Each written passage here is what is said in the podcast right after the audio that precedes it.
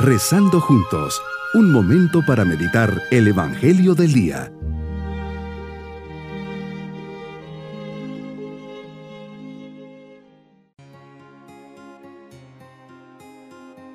Les saludo cordialmente en este día, domingo de la décima quinta semana del tiempo ordinario.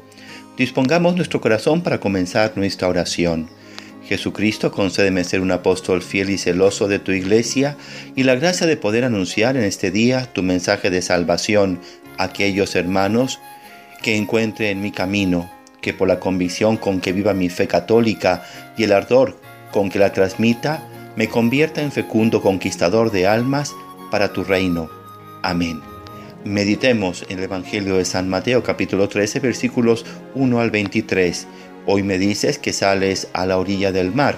La muchedumbre te sigue y a causa de la cantidad de gente que está en torno tuyo, te ves obligado a subir a una barca.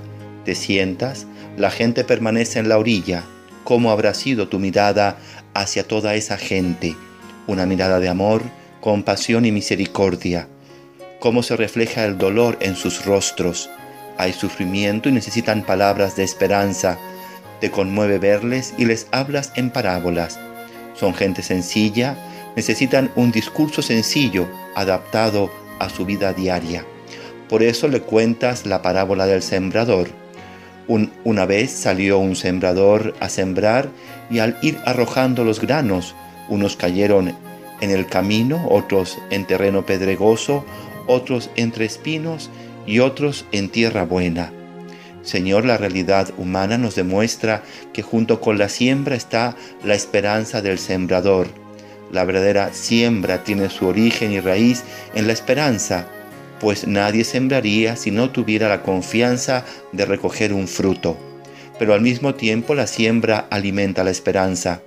Al ponerse a trabajar el sembrador en la preparación de la tierra, y en el esparcimiento de la semilla su espíritu se llena de esperanza y de gozo al ver en el futuro realizada la promesa de su trabajo y contemplar esos campos verdes y llenos de frutos.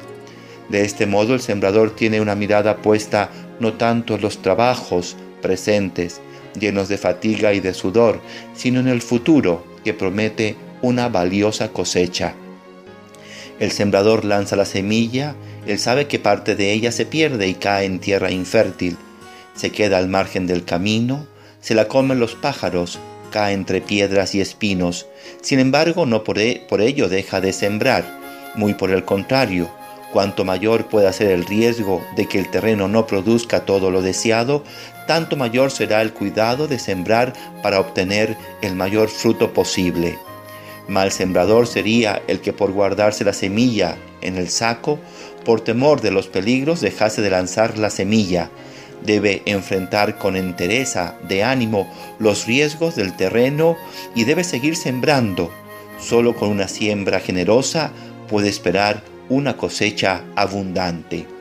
Medito lo maravilloso de esta parábola es que no obstante que el terreno es irregular y no ofrece excesivas garantías, el sembrador lanza su semilla y algunos meses más tarde la semilla empieza a producir frutos, en algunos casos 30, en otros 60 y en otros 100 por uno. Esto nos enseña que vale la pena todo sacrificio. Era preciso no ahorrarse esfuerzo alguno y aprovechar con inteligencia el tiempo disponible.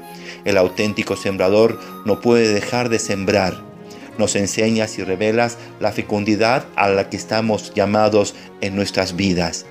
Señor, esta parábola nos invita espontáneamente a hacer un examen de la propia vida. ¿Qué tipo de terreno soy yo? ¿Qué tipo de terreno ofrezco a la semilla que Dios pone en mi alma?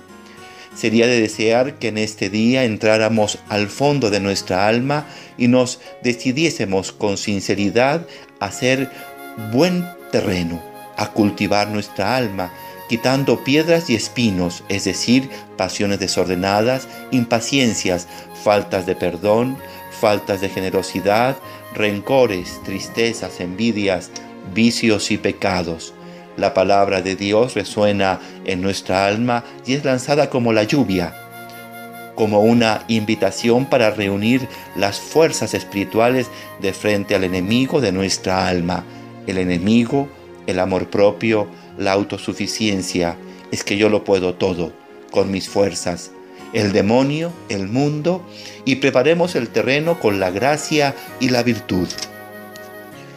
Hoy, Señor, me comprometo a hacer un examen de conciencia profundo para ver mi apertura, disposición y ambiente en donde va cayendo la semilla. Si es necesario, cambiaré de ambiente, personas o lugares si veo que no me ofrecen la tierra apropiada para que caiga tu semilla. Mis queridos niños, hoy Jesús les dice que les ama mucho, que les da todo lo necesario para crecer en el amor a Él, que Él va poniendo semillas buenas en sus corazones para que junto a sus papás ellas crezcan y sean personas de bien, digan siempre la verdad y ayuden a las personas que pasan por alguna necesidad. Pidamos a Jesús en este día que nos dé su bendición. Y la bendición de Dios Todopoderoso, Padre, Hijo y Espíritu Santo, descienda sobre todos nosotros. Bonito día.